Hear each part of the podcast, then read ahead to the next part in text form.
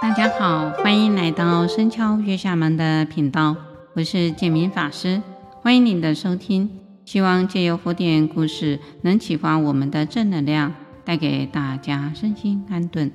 今天要讲的故事，人命未脆不可久报，出自《出妖经》卷二无常品之二。过去佛在毗耶离城甘梨园时候。比丘们观察到这个平地庄严，人民的生活富饶，物产丰沛，五谷丰收，生活的所需不虞匮乏。但人们却纵情放逸，不守法令，自以为是，彼此间不懂得相互尊重。世尊悲悯人们的愚痴与迷惑，以种种的方便譬喻教导弟子。引导大众，令得法位。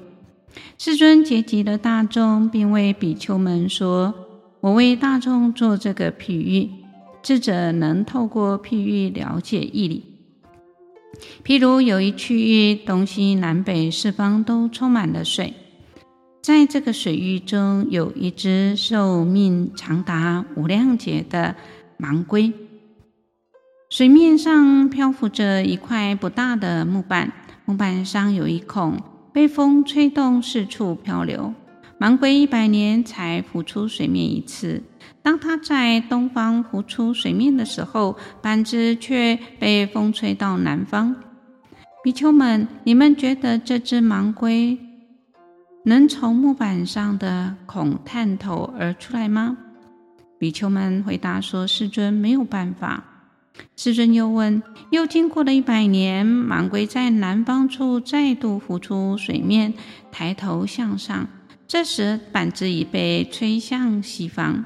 比丘们，那只盲龟能穿过那个孔吗？比丘们回答世尊：还是没有办法。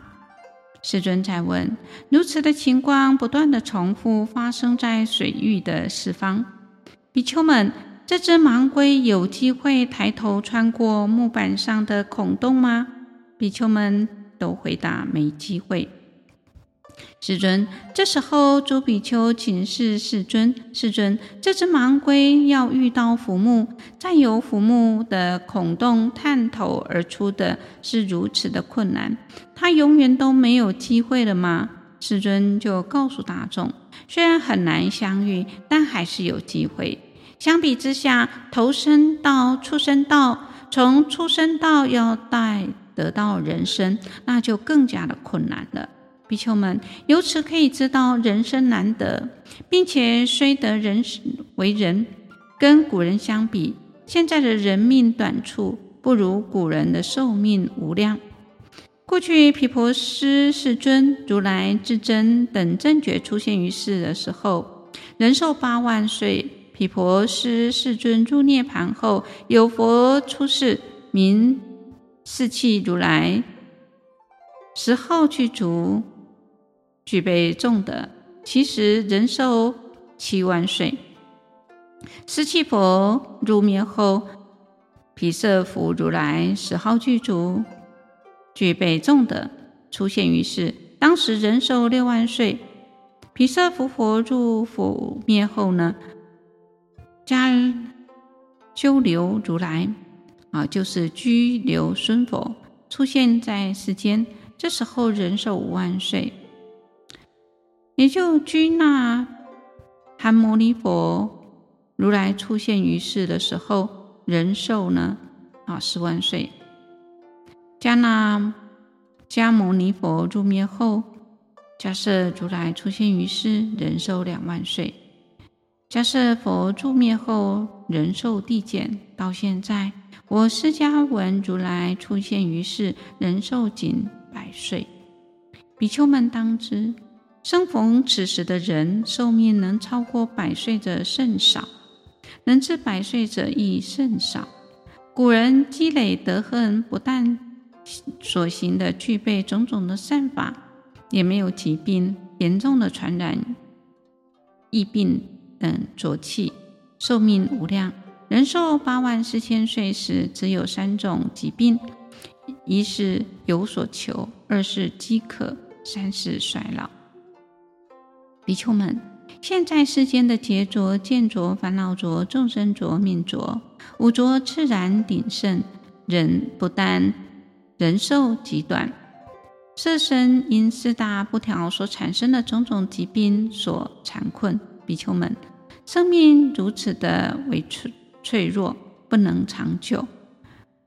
有谁还会贪爱羡慕呢？只有无知的凡夫才会希望生于三界之中啊！当时听到佛陀开示的人们，皆发起清净的愿心，得不退转。《达摩二如四行观》里面也讲到：三界久居犹如火宅，有生皆苦，谁得为安？世人迷于真理，以无常为有常，以苦为乐，追逐了五欲之乐，造种种不善业，故流转于三界之中，无有出期。人生难得，难如盲龟只欲浮木。虽得人生，但处于五浊恶世，无常之火烧诸世间，老病死苦常相随足，岂有安稳之时？